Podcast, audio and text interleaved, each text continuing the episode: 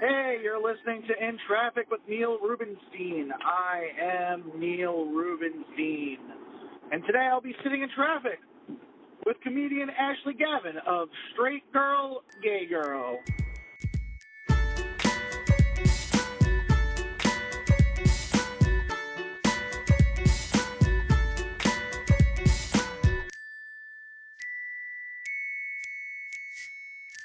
Uh-oh. Hello. Hey. Hi. I'm getting I'm getting like a like a clicky sound. Is that like from the recording? Oh, uh, is it my signal? I turn my signal off. How's that? Yeah, that's a lot better. Sorry. Yeah. No. Yeah, I was uh, changing lanes. Very oh. dangerous. I'm very, it's a very dangerous operation I'm running here. Yeah, I, I, I, I thought about that before. Do you get in the car specifically to drive, or do you just do it while you're busy? No, yeah, I have to be in. I have to be driving. Okay. Otherwise, I'm a sellout. Otherwise, I'm faking it, faking the funk. Um, are we recording now, or do you like do you like record the whole thing? Like this will be in there, or? Yeah, this will be in there. Oh, okay. I'll I'll probably take out the uh-oh at front. Well, now, now I won't. Now I'll leave it.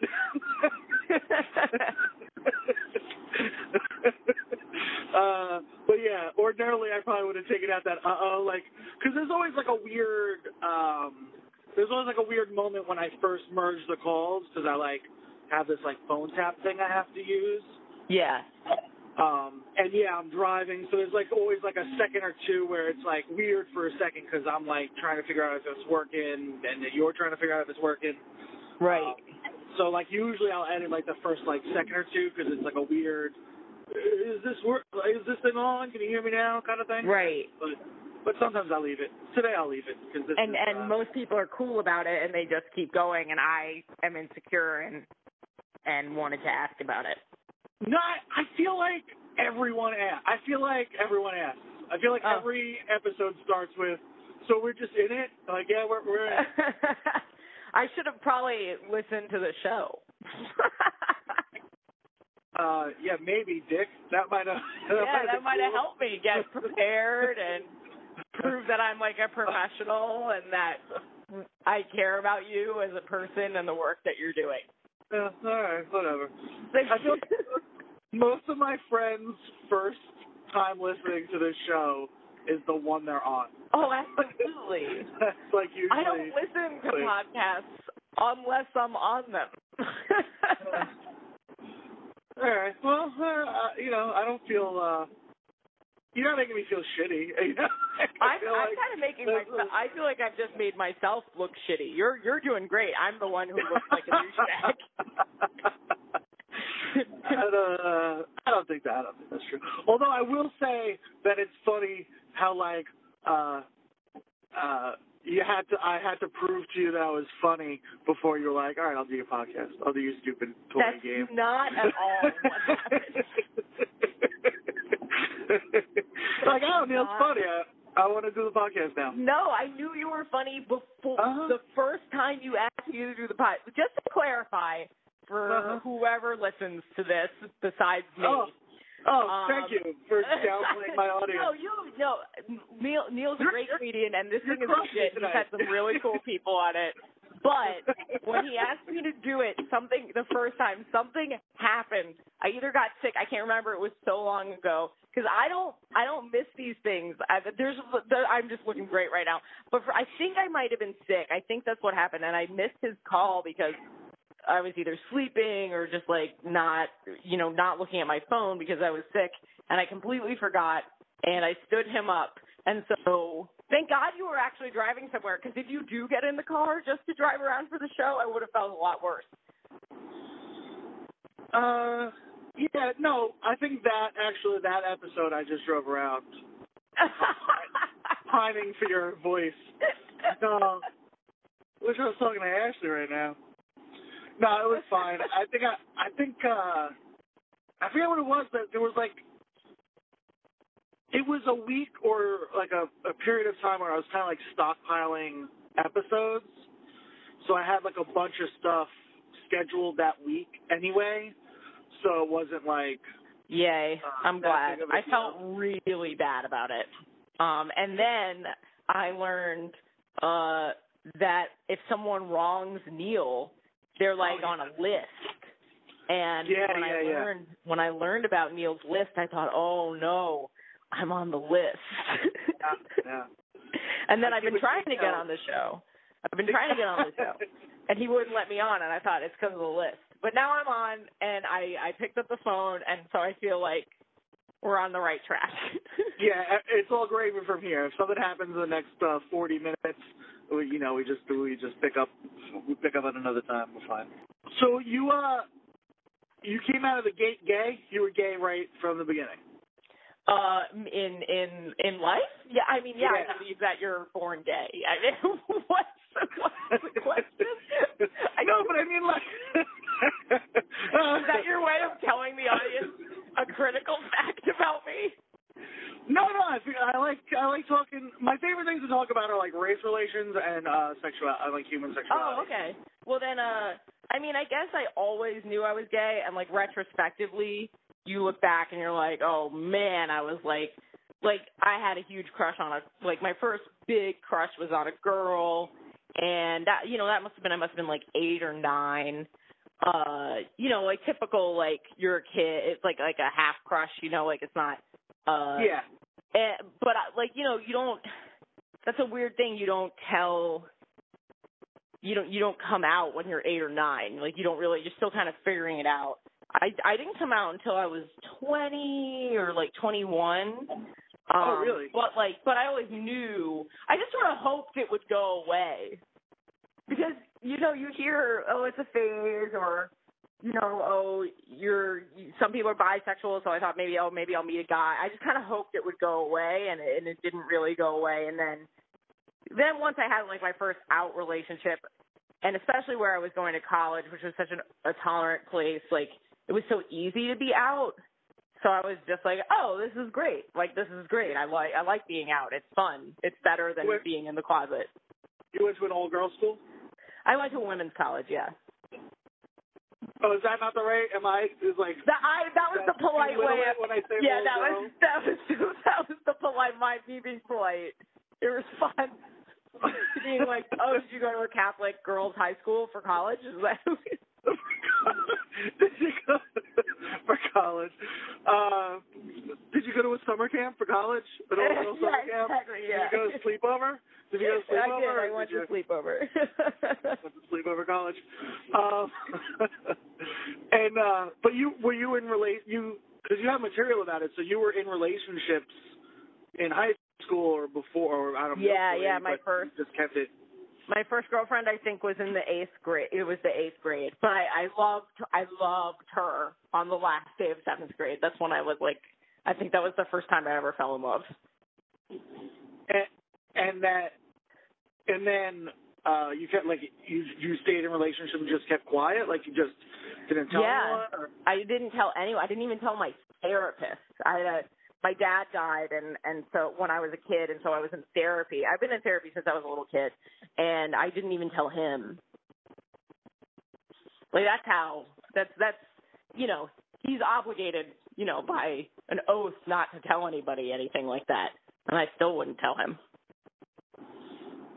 Did you, uh, how do you keep something like that secret? I guess you're just, like, you're just playing with your friend, right? Like, you're just, like... Yeah, there's a lot of sleepovers, which are the best. Sleepovers are the best.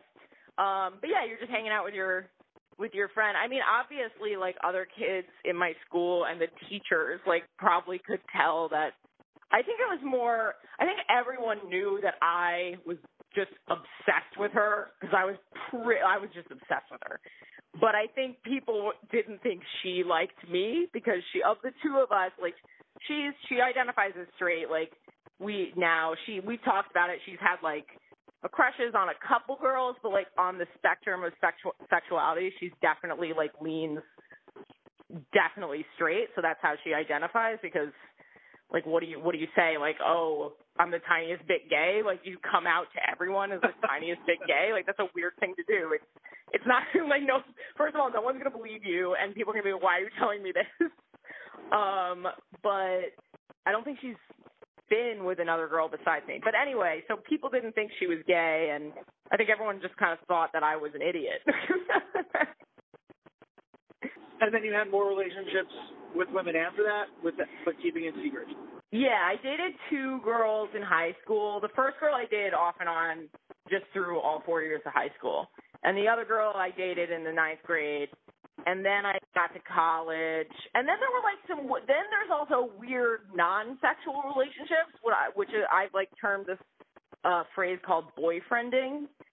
Uh, coined this term. Uh, it's called boyfriending, which is, uh, like, um, when a girl treats you like her boyfriend, but, like, you don't do anything. I guess a lot of guys feel that this is the friend zone, except that, like, emotionally you're dating, you know? It's sort of like – It's a, it's kind of a weird place to be, um, and I, I did that with like a like a ton of I can't even count how many girls put me in that position um, before I was like, you know, looked back and was like, oh, that was that was weird. and, and, and is that your fault or their fault? Like, oh, it's completely. Not fault, but... I mean, I should have been like, if I had really known what was going on, I should have been like, hey, we're in an emotional relationship. Are you interested in being in a real relationship with me? Not real, but, you know, a, a, a full, complete relationship with me. Uh, otherwise, I got to stop. We got to stop, like, dating. Um, I should have done that. But, like, when you're sixteen, you, that that's, like, a very complicated thing to understand. Uh, it it still happens now, but, like, I'm way more I'm way more closed off. Like, I'll – because, I, you know, you don't want to be – experimented with in that way. And it's it's not, I don't really blame the other person because sexuality is such like a difficult, I think it's actually harder to be bisexual or like somewhere on the spectrum than it is to be gay, because at least when you're like really gay, it's so apparent in your life and you have to come out and you like have to do something about it and you have to like integrate this into your identity. But if you're not, if you're bi and like you're a feminine or girl or you're a masculine guy and you have these feelings, like I imagine that could be really confusing and very difficult to integrate into your identity. And so I don't really blame them for having a hard time with it. Yeah, it right. sucks that like it's taken out on me, but like I'm, I have a lot of empathy for, considering these are like literally every woman I've dated is in this position, I have a lot, I love, a lot of empathy for them. Yeah, that that's a weird thing. Like for me, Uh, I would not want that. Yeah, uh, it sucks. How do I, uh, yeah, I, I, I'm, like, trying to, like, phrase it. Uh, so, like, women in my life, uh, I have to be very clear, like, you know, in my in my head. I have to be very clear in my head, like, this, this is not sexual, Neil. You know, like, don't don't get turned on by this person. Like, no matter how attractive they are, don't, this is not sexual because, you know, all the other things in my life. So, like, if I had to also do that with men, it would be like, oh, Jesus, like, I don't know. Yeah, and I think, I think the p- thing that people really don't get is, like, uh, we live in, like, a binary because of monogamy, and I, like, believe in monogamy. I'm not, like, one of these people who's like, fuck whatever, whoever, like, I believe that you can have, like, a constructive monogamous relationship. But because we live in a society where monogamy is like the way, you the, the the gender, of course the sexuality spectrum becomes binary, because whoever you're dating, that's what you are, right? Like it doesn't matter if you're gay or straight, like whoever you're dating, that's your sexuality, because that's the person people are going to see you walking down the street with, that's the person in your Facebook photos, blah blah blah. So, like, if you have a sexuality that's, like, on the spectrum, like, how do you – and our identities are so important to us. Like, how do you present that identity in a way that makes you feel, you know, fully yourself? So, like, I don't know. It's, a very, it's like, a super complicated problem that I'm sure in, like, a hundred years society will have worked it out. But uh, I'm kind of, you know, it's you like give, a, you, give, you give it a hundred years? Yeah, I give it a hundred years. It's super, it's longer or shorter?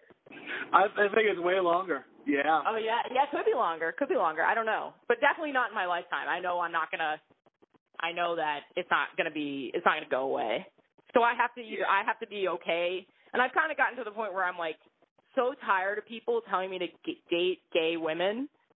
But I'm just so tired of it. Like, people are like, well, why don't you date gay women? First of all, it's like people think there are so many gay people out there. There aren't. Like, people, the statistic is people think that twenty-five percent of the population is gay, and the actual population of gay people is like three or five percent. It's so, so small.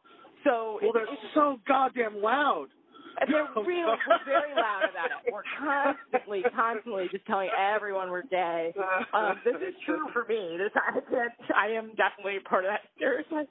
Um, I rub it in everyone's face. I don't care. Um, so when people are like, oh, just date a gay woman, it's like, if, if, if a woman is attracted to me and I'm attracted to her, what should I do? Just be like, no, I'm not doing this, and just kind of wait around for a better, you know what I mean? Like, I'm not, I'm not going to wait around if I meet someone who we get along great, and you know what I mean?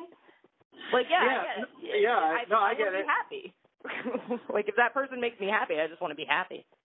I worked for a, uh, I worked for a rock and roll musician, I'll say, um, a real jerk off, but uh, his whole thing was uh, he would. He would only sleep with gay women or straight men because it made him feel like, you know, made him feel sure. like a rock star. Yeah, like, you know, uh, I'm getting people to do things they wouldn't ordinarily do because I'm the greatest on earth. Wow. But really, he's just a jerk off. And...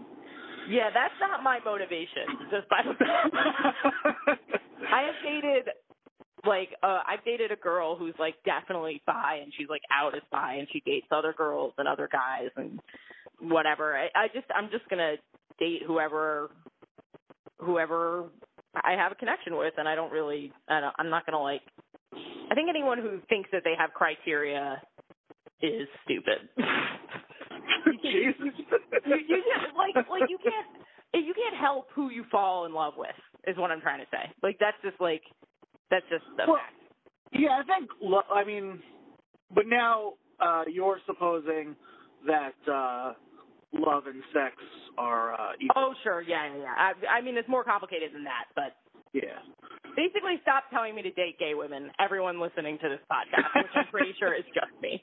Uh, hey! That's not cool, Ashley. Not cool at all.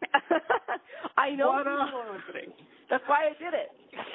What, uh, everybody who's listening, uh, tweet at Ashley and tell her she's being a jerk. Um, that's fine. That's, that's zero people. Uh, um, I hope I get some. I, I also, too, because it'll make me feel like uh, there's people out there that listen. What's up with uh, Straight Girl, Gay Girl? I was literally because, editing uh, it when you called. Yeah, um, I'm, I'm just oh, so now people it's my know. Fault? No, no.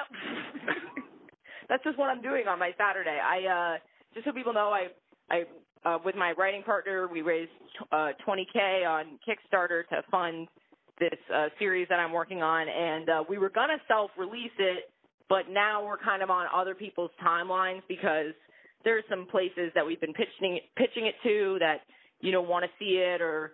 Um, they have an interest in distributing it, so we don't we don't have a firm answer about when it's going to be released. But uh, it's it's we're really happy with where it's going. The only thing we're unhappy about is that we can't release it and show anybody. So so people are like, "Are you still doing that? Is that still a thing?" Uh, and it takes like a really long time to sell a T V show. Actually, it takes a very long time. Yeah, I know people in development deals just. Uh... Like their whole lives get stale, you know? Yeah, it's, uh, I mean, I'm excited about it, but, uh, you know, at a certain, you, you could get caught in that cycle forever is what I'm realizing. Like, yeah. At a certain point, you, you do have to pull the trigger. I don't think we're there yet, but um, it, it is a thing. It's still real. We did make what, it. it. What's it, uh, what's it about? What's, what can you talk about? What can you tell people? Yeah, so it's sort of this, um, the way we... describe the kind of genre is, I guess technically it's sketch because everything's super short. They're all about one minute long, these episodes. Um, but the cool thing is that it features the same characters every time. So we like to describe them as like the cold openings from The Office, like the little sketches with the characters from The Office that happen before the show, or any cold opening really. Um, so it's like a series of all cold openings uh, between these two characters, my character um, and my writing partner, Lee's. One of us is straight, one of us is gay. I'm obviously the, the gay one, and it kind of explores the different way ways that we handle different things. Some of them are silly, just like cooking or working out, and some of them are more serious, like breakups. They're all really funny, though, um, and it was a lot of fun. All right, so in the show, it's a clear binary sexuality, right? You're gay. Yeah. She's straight. But your philosophy is that it's sexual. The show definitely touches on it. There are moments for both of us where we do things the way you wouldn't expect us to do them, and that's and kind of explore sexuality in a way that you that you wouldn't expect. And I think that's just part of um, that's part of the point that we're trying to make is like it's called Gay Girl, Straight Girl, and some of the things are you know funnily stereotypical in like a playful way, but other things are meant to like push the push people's understanding of that, like a spectrum is kind of like a silly thing. Um, it doesn't do it in a P S A kind of way. It doesn't really hit the nail on the head, like the way that Neil and I just had that conversation. It just kind of plays plays with that idea as a as a fun game. I get to I wear like a sparkly sequin dress in one of the episodes after a walk of shame. It's it's you know it plays with it in fun ways. Can you walk of shame as a uh, as a gay woman? Do people shame? Do people slut shame gay people? I guess is the is ah the... interesting. No, I don't. I don't think we have to deal with that as much as straight women. I think that's pretty much an exclusively straight woman problem. Uh, I think bi girls get it. Bi girls get it just because they're bi. Like, oh, you're a bi girl because you're slutty and you just want to fuck everyone. That's the, that's a, one of the stereotypes. Um, or you're just doing it for attention. You want like sexual attention. That's why you're that's why you're bi. Um, which is obviously not true. Uh, yeah, no. But I've never, well, first, I've never had a one-night stand, so I can't really, I've never been on a walk of shame. Yeah, and I don't think people would even know if I were on. I think I think I just look like a gay girl walking down the street. yeah, like, uh, yeah, or like you just left a sleepover party. Right, oh, just, I just left the slumber party, yeah. I just left yeah. my women's college to run to the to the corner store. Yeah, every morning. Yeah, every morning at the old girls' school is is welcome. Everyone's doing a walk of shame. Yeah, basically. Was it? Is it like that at all there? Like, is it is it uh, crazy sexual at um, the girls' school? No, I would. I keep saying it. Um, I would say there's the girls. I think the women feel who are straight feel like more comfortable exploring their sexuality. I wouldn't say there are that many more gay. I mean, there's obviously more gay women than in like Kansas, you know, but I don't know if there's like more gay women than here in New York at a women's college, you know. How do you feel about the measures that this administration is taking to take away female rights and uh, and uh... yeah, you know, a lot of I think. Actually, it comes down to something that I say a lot, which is that uh, I think it's harder to be a woman than to be gay, um, and I feel like you're seeing that kind of playing out. Obviously, the trans bathroom issue, that's that's a really big deal. Um, that affects trans people, obviously, more than gay people. Um, uh, but um, I'm more worried about, like, my abortion rights and just a general feeling that the president, you know, is an admitted sexual predator, um, and I think that, you know, I'm most concerned about the way that's going to, like, affect people in society. I think it already has. I feel like people are emboldened to be more sexually aggressive, um, yeah. and that, that's something I've actually already dealt with. Like, the day after the election, I couldn't believe how I, I I got catcalled more. I got yelled at in the street more. Like, it was very it was a very strange experience that that was like literally the day after the election. So I'm more concerned as my of my rights and sort of society as a whole as as a woman than a than a gay person. Like he, I, I don't know if they're gonna roll back gay marriage. I don't think they are. Um, you know, I I'm not sure what else. I don't think they'll roll back Don't Ask, Don't Tell or the ban on that. So I'm most worried as a woman. Do you, do you think there would have been a backlash anyway? Like how, uh, quote, unquote, progressive we've gotten with uh, not being sexually aggressive, that there would have been a backlash at some point from, like, the Tinder generation? Yeah, or... they, I don't know. I guess that's a good that's a good point. I yeah, I don't know. I mean, everyone seems to think that, like, everybody's so P C and sensitive. Um, I don't, as a comedian, I don't really feel that way. Like, a lot of people are like, oh, you go to colleges, like, isn't it so, like, don't they just, like, not laugh at any of your jokes? And I'm just like, no, they don't. Like, I joke about race and sexuality and all this different stuff, and they laugh because I'm presenting it in a non-offensive way. Like, if you get up there and you're like, Mexicans are lazy, like, yeah, of course, like, people are going to be like, that makes me mad. Um, I don't know, I guess. But I feel like a lot of the backlash is from an older an older generation and not so much millennials, but hmm. I don't know. But, yeah, but then you hear about, like, all these younger people on, like, Reddit, like, writing these terrible things and trolling. And it's with the Internet, it's so hard to know who those people really are, um, yeah. and, ha- and how how many of them are there, and rather than just how vocal they are, you know?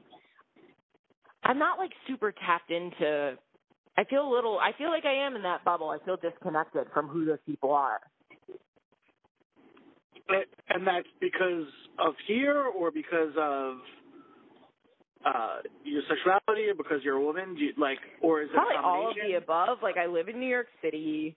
I don't go seeking that stuff out. I don't go seeking out to be parts of those communities. And I think that people in those communities don't really talk to me about how they feel. Um You know, I did a show at a club the other night, and I could tell most of the audience had been barked in from Times Square. Barked in means that, like, they were outside in Times Square, and someone was like, free comedy show or comedy show, and they came in. And, um, you know, a lot of them were from – they were from all over the country, and a lot of my material is about being gay, and then I have a lot of material that's not. And when I'm in a crowd like that, I don't really talk about being gay because – even just mentioning it, even my best jokes, I, I believe my very best jokes uh, are about being gay, but they don't work on the crowd, even if they're not particularly sexual or partisan, because people just get uncomfortable. They they see they see they feel like they can't talk to me, I think is what happens. I think they feel disconnected from me um, when I say that I'm gay and I have opinions about it. So I don't particularly feel like these people want to talk to me either. I don't think that they would have an honest discussion with me about their their politics. Do, do you experience that out in the world, like when you do other uh, other areas? The uh, is there prejudice based I, on your looks? Um, honestly, a lot of the people can't tell until I say it because they don't know any lesbians. The only lesbians they know have, like, are from television and have, like, buzzed haircuts and wear bowling shirts and shit. So, like, they they can't tell that I'm gay, whereas, like, anyone who's met someone gay can tell that I'm gay. So, like, that's the first thing. Like, I have to, like, come out to them uh, because a lot of times – I'll start my set by saying, oh, I'm gay, you can stop thinking about it. And that usually gets a laugh because people are like, oh, I was thinking about it. But when I go in front of those crowds, they don't they don't respond to that because uh, they literally they weren't, they they weren't hadn't, thinking they, yeah, they weren't thinking about it. They were just like, oh, this is like kind of a tomboy or, or something. Um, and, you know, I don't experience prejudice, I think, as much as I experience, like, fear. Like, I think I, I'm still trying to figure out what's going through their minds because I don't know. Like, I can't ask them what was going through your head during my set. Um, but I think it's fear. I think it's like, what is she going to say? Like, oh, is she going to, is she going to, like, yell at men? Is she going to, is she going to, like, just talk about vaginas? Like, what is she going to do? Um, and fear is not a great feeling for the audience to to have. So I just largely ignore it in those rooms, um, which significantly depletes the amount of time I can do. You know, like, I could do a lot more if I if I can talk openly about my sexuality. Do you feel Uh, do you feel you're doing a disservice to the art by curtailing what uh, what you would say to different? Uh... Yeah, I think that's a fair question. Maybe a little bit, but on the other hand, if I bomb consistently in these places, they're never even going to bring me in. So right, right. just kind yeah. of spoon, kind of spoon feeding it little by little. Like even Ellen, when you think about it, is the ultimate like like example of someone who is gay and has been able to become someone that, you know, pretty much everyone in America loves. Like everyone loves Ellen. But she doesn't talk about being gay in her stand-up. You know, it's not something she even talks about in her show. Um, and I think it's very smart of her to do that because – and it's not really her style either. Like, she's very much – she does what the kind of stand-up and humor that she wants to do, and I think she's amazing, and she's one of my favorite comedians. Um, but, you know, you have to wonder if she were more – if her style were more – social political commentary, um, could she have gone as far as she has? Do you think that her being gay helped her? Like getting notoriety at a certain point? Like when she did come out of the closet, and didn't she lose her show because of it? She lost her show because she came out of the closet and and basically put her, like, kind of disappeared for a little bit, and then she did some stand-up specials, and then she was in Finding Nemo, and then she what got her that... show. But her oh, special... she got her talk show after Finding Nemo? I think so. I think so. Maybe not. But she really, but like, doesn't, after... Doesn't, like, controversy help you uh, get into the public eye? Totally. I think so. And I think for her gay fans, they really appreciated it. I think for her like gay rallied fans. Behind her. Yeah. Yeah. But I don't know. I mean, that's a great question. Would she be less famous if she weren't gay? I don't, I don't, I really don't think, you can, I don't think so. Because I think really her talent is what made her so successful. She's so talented and she's so accessible. She's really, yeah, one of the best uh, for sure. Um So I don't think so, but who knows what would have happened with her career, like her, if her sitcom had never been canceled. You know what I mean? Like, who knows yeah. what direction she would have gone. Like, if her sitcom just got canceled for poor ratings. Yeah. Uh, we might not have ever, I feel like we might not have ever heard from her again. Right, yeah. That's fair. I mean, I don't know. I don't, I don't know. That's an interesting question. I mean, I don't know. I don't like. I don't want to come across as like saying like, oh, you know, she's only big because she's gay. Like that's not what I'm saying at all. I just think that there is that other strategy. I mean, everyone loves a comeback too.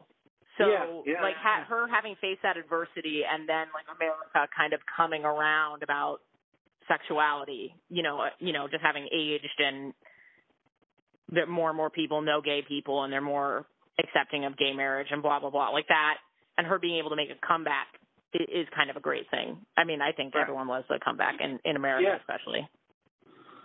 Except, like, the uh, ultra-rich who were born ultra-rich, they hate when people come back. They're like, no, no, no, stay stay broke and obscure. Um, but we have spoken, uh, we've spoken about that in the past where I really believe that people utilize the strategy of, like, causing grief to get noticed. And then, because it's easier to apologize for it later than to get attention being the nice person. Yeah, I mean, I think there's, like, a spectrum of that, right? Like, the, the, the lowest end of the spectrum is just taking risk, which I think is what Ellen did. She was like, I'm just going to take a risk. I'm going to come out on my show, and I'm going to – I'm gonna show the world who I am, and I'm gonna make a great show, and I'm also gonna be gay and out, and that is like the risk side of it. And then I think on the, all the way on the other side, there's like Kanye West, who is like a genius at making controversy and coming back from like saying crazy shit and like kind of making himself a public figure through controversy. So I I do think like yeah, shaking things up is not a taking risk. You know, you have to do that as an artist.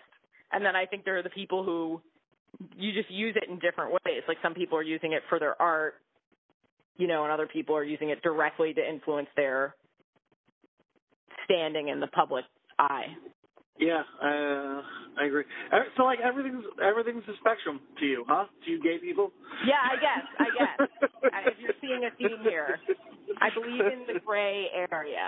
I think every I think anyone who doesn't believe that there's lit- literally freaking everything is a gray area, like, how how much living have you done? Like, none, no living. Yeah, that's a weird thing too. Like, I, I guess you can just point that out, like.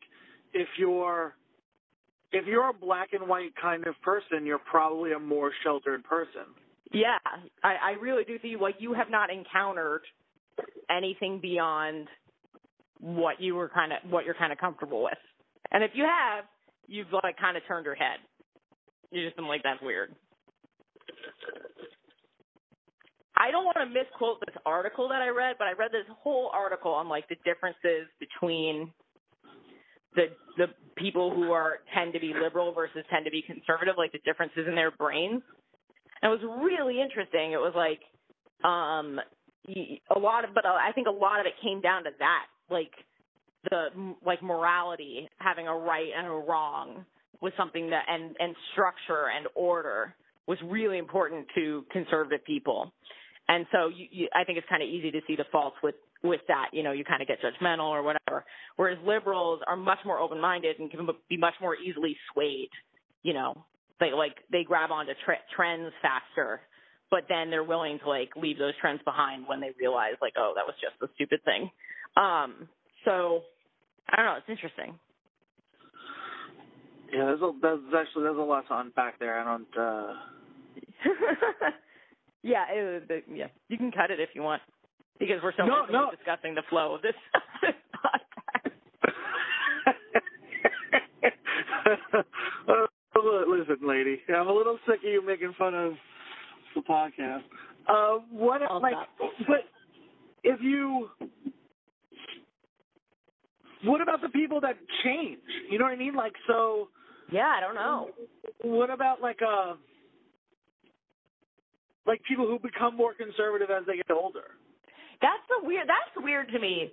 Obvi- I mean, like, on the one hand, you want to think it's just because, oh, they're older, so the world has changed, and they're just not getting what they're used to, and that's why they become conservative. Like, that's one theory. But then I'm like, I'm not so, I don't know, I'm not so sure. Like, I don't know. You hear that all the time. I'm definitely not becoming more, I guess the, the first time that I felt more conservative than people younger than me was this election with Bernie. Um, I felt like with Bernie, I felt like I don't think he's going to be able to get the stuff done that he's promising he can get done. You know, that's sort of, I felt like, and then I also felt like he was too far left to be electable. That was like another thing that I thought. Um, The thing, the biggest thing was like the free, the, the free school, like that. That I was like, there's just literally no way that's ever gonna, that's ever gonna happen um, in in the U S like overnight. Like that's a very long term project. Uh, but I was like, am I just like, am I old now? Like, do I? Is there something I'm missing here? Because uh, like I, I thought. I really got confused because, like, I was like, aren't I more liberal for wanting the woman in office? Like, I was like, wait a minute, where do I, am I more conservative for wanting Hillary, or am I, you know, it was just like one of those things where I was like, where, where do I stand on this? I felt old. I, I did. Yeah, I don't, well, I, yeah, I mean, I'm not a, I voted Hillary because of the alternative, but I would have gladly not voted for Hillary had they given me literally any other viable option. I mean, I would have I voted really for know. any Democrat, too. I, there's no, there's literally no way in hell I would have not voted because I didn't like either of the options. Like, when I hear that, yeah. It just makes me want to jump off a building. It's like, really, is that how little? Like, you, you must understand that you're throwing away your vote when you do that. Like, you you, you must know you you are choosing an outcome. Um, I, I, tr- I tried having that conversation with somebody, and, uh, yeah, man, they got real defensive, and I was like, oh, I guess you can't say this to some. All right. I mean, I'll, it's very... I'll add this to the list of things I can't say, like girl school and midget. Yeah, I mean, it's it's like a super... It's super weird to me that people don't don't see how, especially this year, after this year, anyone who does it after this year, with the with the vote so close in so many states, you know, three or four states where there were like razor thin margins and you didn't think your vote mattered. Like, that's just crazy to me. That I, or like you didn't think that you could, you thought somehow by not voting you were making a stance. Like, should just go in and write in your candidate if that's really how you feel. I mean, yeah. that that I even disagree with too. But like, if you feel so strongly, you should at least make your voice heard about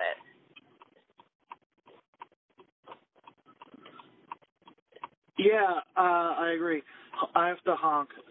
Come on, move up, dude, because I can't fucking park, and you have plenty of room. Move up. uh, are you? Where are you today? I was thinking about doing the four thirty, but I have to edit this footage that I'm working on, and so I think that might be more important than hitting, like, a fourth mic. Yeah, I get that for sure. But I hate I hate doing less than three mics in a day, or, like, three sets in a day. If I do less than three, I feel I can't really work on a new joke unless I do it three times in one day. Like, I, it's more productive for me to be at home writing and thinking about the joke and talking out the joke than to only do it twice in one day. I don't know if that – I I don't know if a lot of comics feel that way, but I feel like I have to do a joke three – you first of all, the first time you do a joke, it's usually like a wash.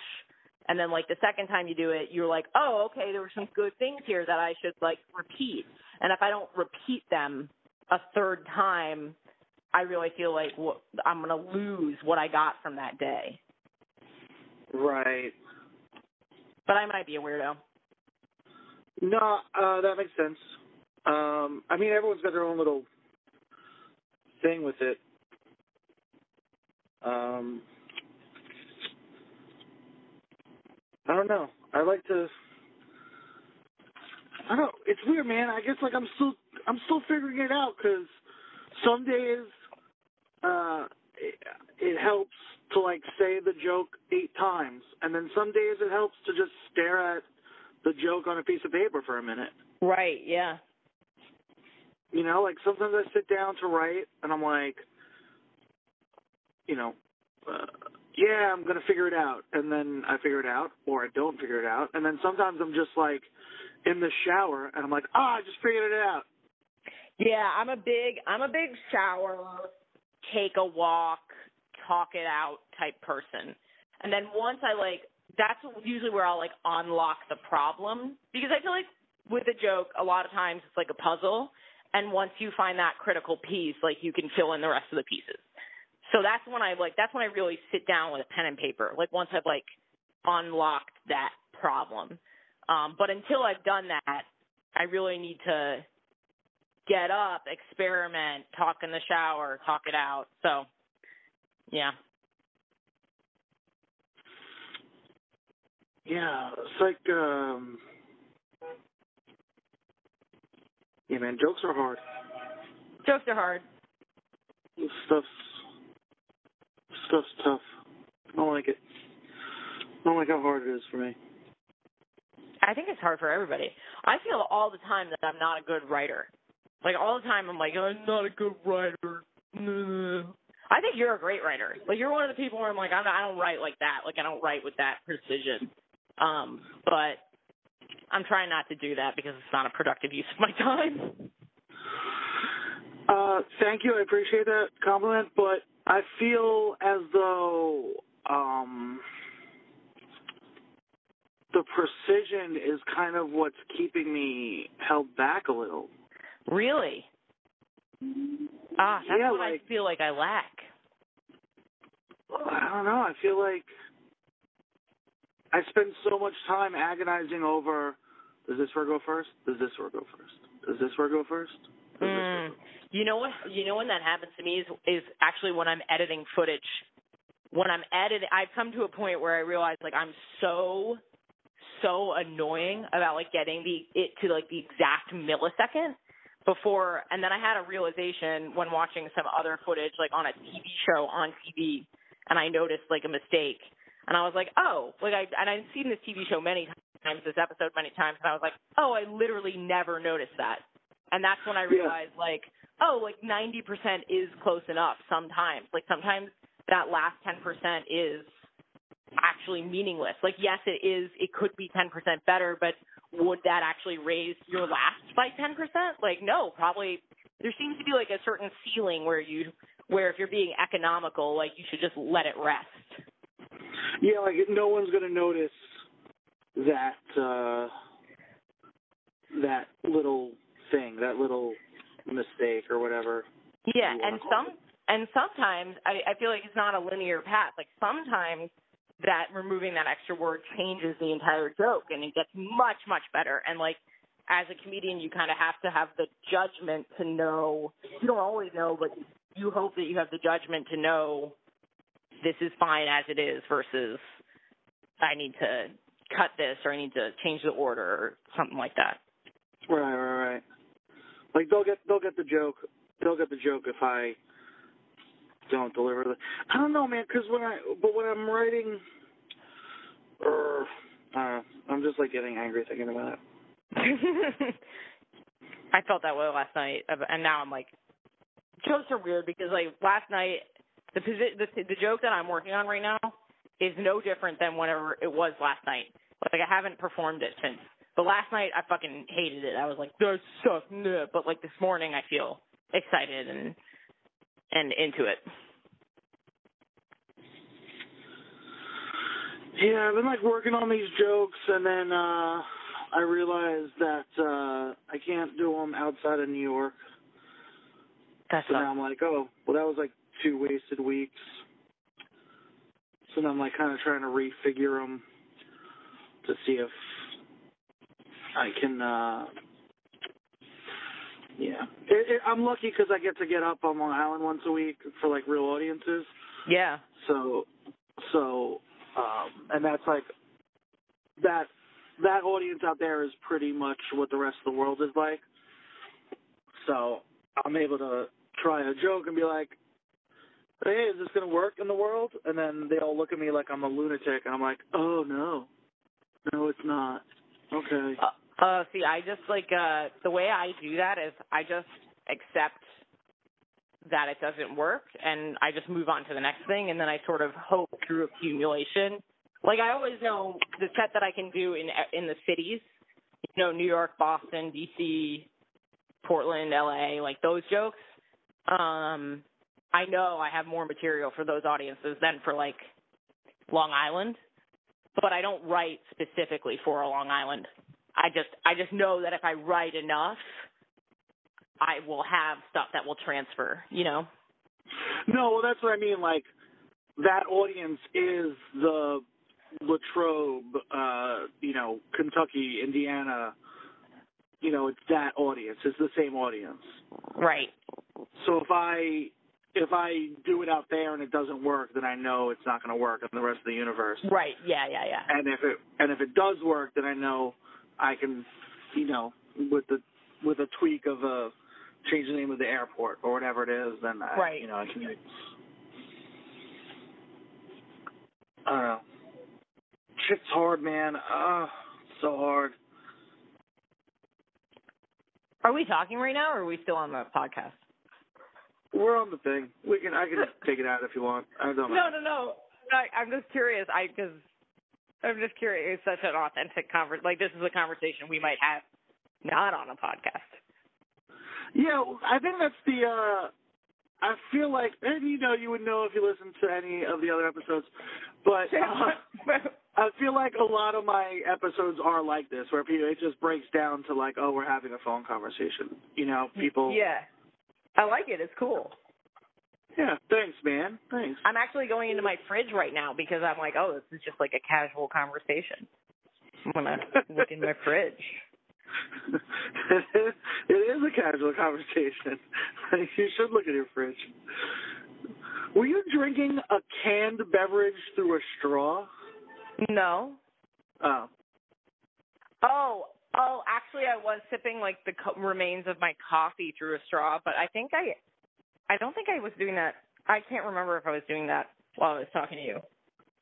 Yeah. Well, it was it in a can? No, no. It was a oh. plastic cup. There was there was a there was ice in the cup. Uh, I don't know if that would. Uh, I don't know. I always get weirded out when I see people drinking canned beverages through a straw. And I know oh, why yeah. they're doing no, it. Fuck that. Uh, well, yeah, me too, but, like, we've – come on. What have you ever heard on the news that someone died because they sipped it out of the can? Like, no, that has never fucking happened. Yeah. No one's uh, – oh, the fault of this was a canned beverage that was not sipped through a straw. Like yeah, that. They, they caught E. coli from the lipping a can. Had only they sipped it through a straw, they would be alive today. Like that, I don't think anyone. I don't think that's happened.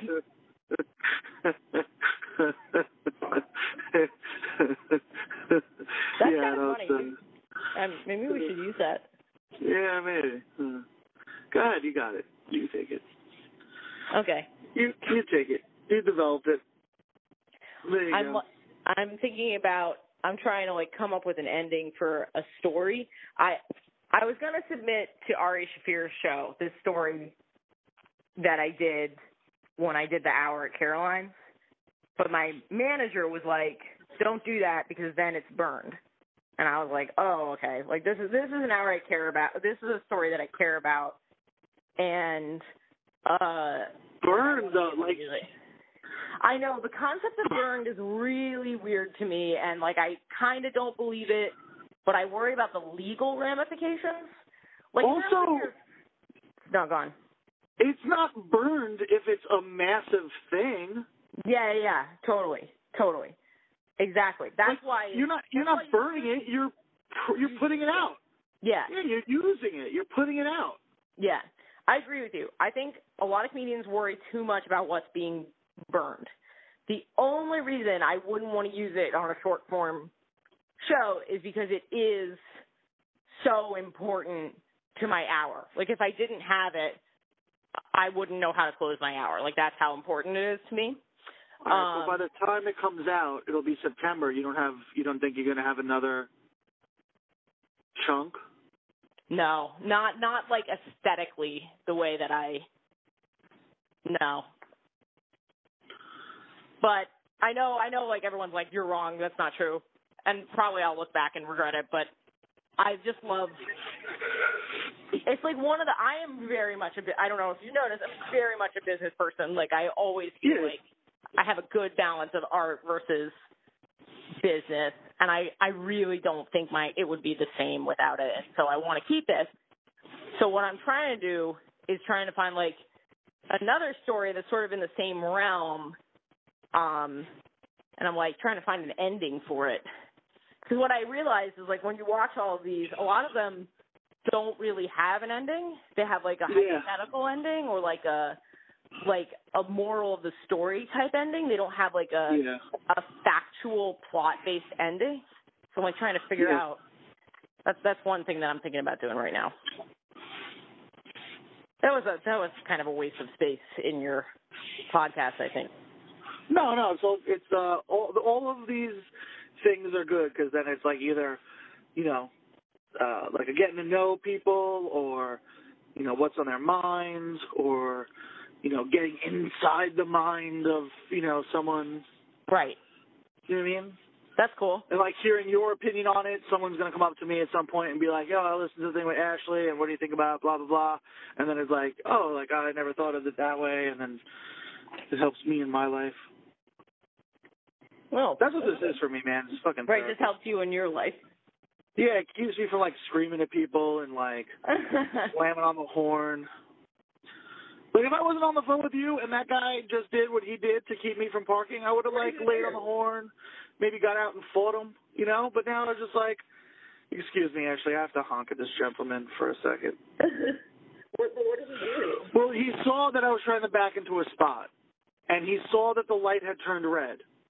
Uh-huh. And instead of waiting one car length back from where he ended up, and let me park, and then he could have pulled forward to the red light that was red, that he wasn't going through anyway, he decided to pull up to the red light. That's asshole. Yeah, which keeps me from being able to back into a spot because the back of his car is at the front of my car, and I right. can't turn the steering wheel. So then I was like, hey, move up. Like, if you're going to do that, then move all the way up so I can park. Right. But no, he just stood at the light, and I was like, all right, I have to honk. And I feel like I'm a bad driver. Huh? I feel like I'm a I'm a bad driver. Well, you, you, you wouldn't be courteous enough to know not to pull up the light there? I'm a courteous driver. I would know to do that. But I feel like I started driving really late because I grew up in the city, so I didn't start driving until I was twenty-one. I just feel like I'm I'm bad at it. It's something I'm very self-conscious about as a lesbian, like, and, and a woman, like how, like, I don't know, like I. But it also might be I may you know what I think I'm an average driver. Maybe that's what I am. Like I don't think I'm a good. It's something in my life that I do regularly that I don't think that I'm like good at. If I could hire a driver, I would do that. I would do that. Do you feel like that's the only thing that you do that you don't excel at? I realized that's a, that was going to be the follow-up question. And, yeah, like when I when I open my door with my keys, I'm awesome at that. When I flick on the light switch, really, really just amazing at flicking the light switch. Uh, Top ten watching, light switch flickers. Uh, right, yeah, yeah, yeah. Watching T V, I'm just excel. No, I guess I, I guess I want to be good at driving. I don't know. I don't even really know how to evaluate. Like, I wish – I just want to know that I'm, like – I don't know. You know what it is? I get distracted very easily when other people are in the car. And so because of that, I feel like I've had some moments where people are like, Ashley, watch the road. And I'm like, oh, yeah, yeah, yeah. Because other people are in the car. You know, this is basically a public service announcement not to drive with me. Uh, I've never been in an accident. I've never really had an accident, and I've avoided accidents and, you know, in that way. But I'm so A D D. Like, if someone else is in the car and we're, like, talking about jokes and stuff, I really feel like I could be a threat to society. That's not good. No, it's not.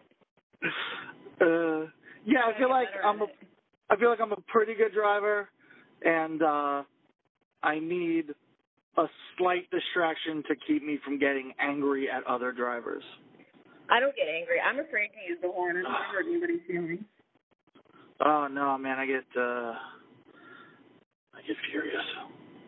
Well, I'm gonna go. Uh, I'm here. I'm parked. Oh, okay. Everything's well, great. Have fun. Thank yeah, you for the uh, uh, time and the opportunity.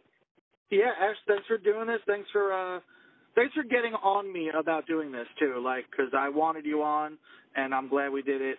And yeah. uh, I, I probably would have been like, nah, she doesn't want to do it. So. Oh no, I always wanted to do it. I really did just get sick. No, that's all right. You're good. No, we we got it now. I believe you now. Cool. I'm I'm glad you believe me now. uh, yeah, thanks again, and I'll see you probably, I'll probably see you tonight. Yeah, I'll see you later. All right, man. Peace. Bye.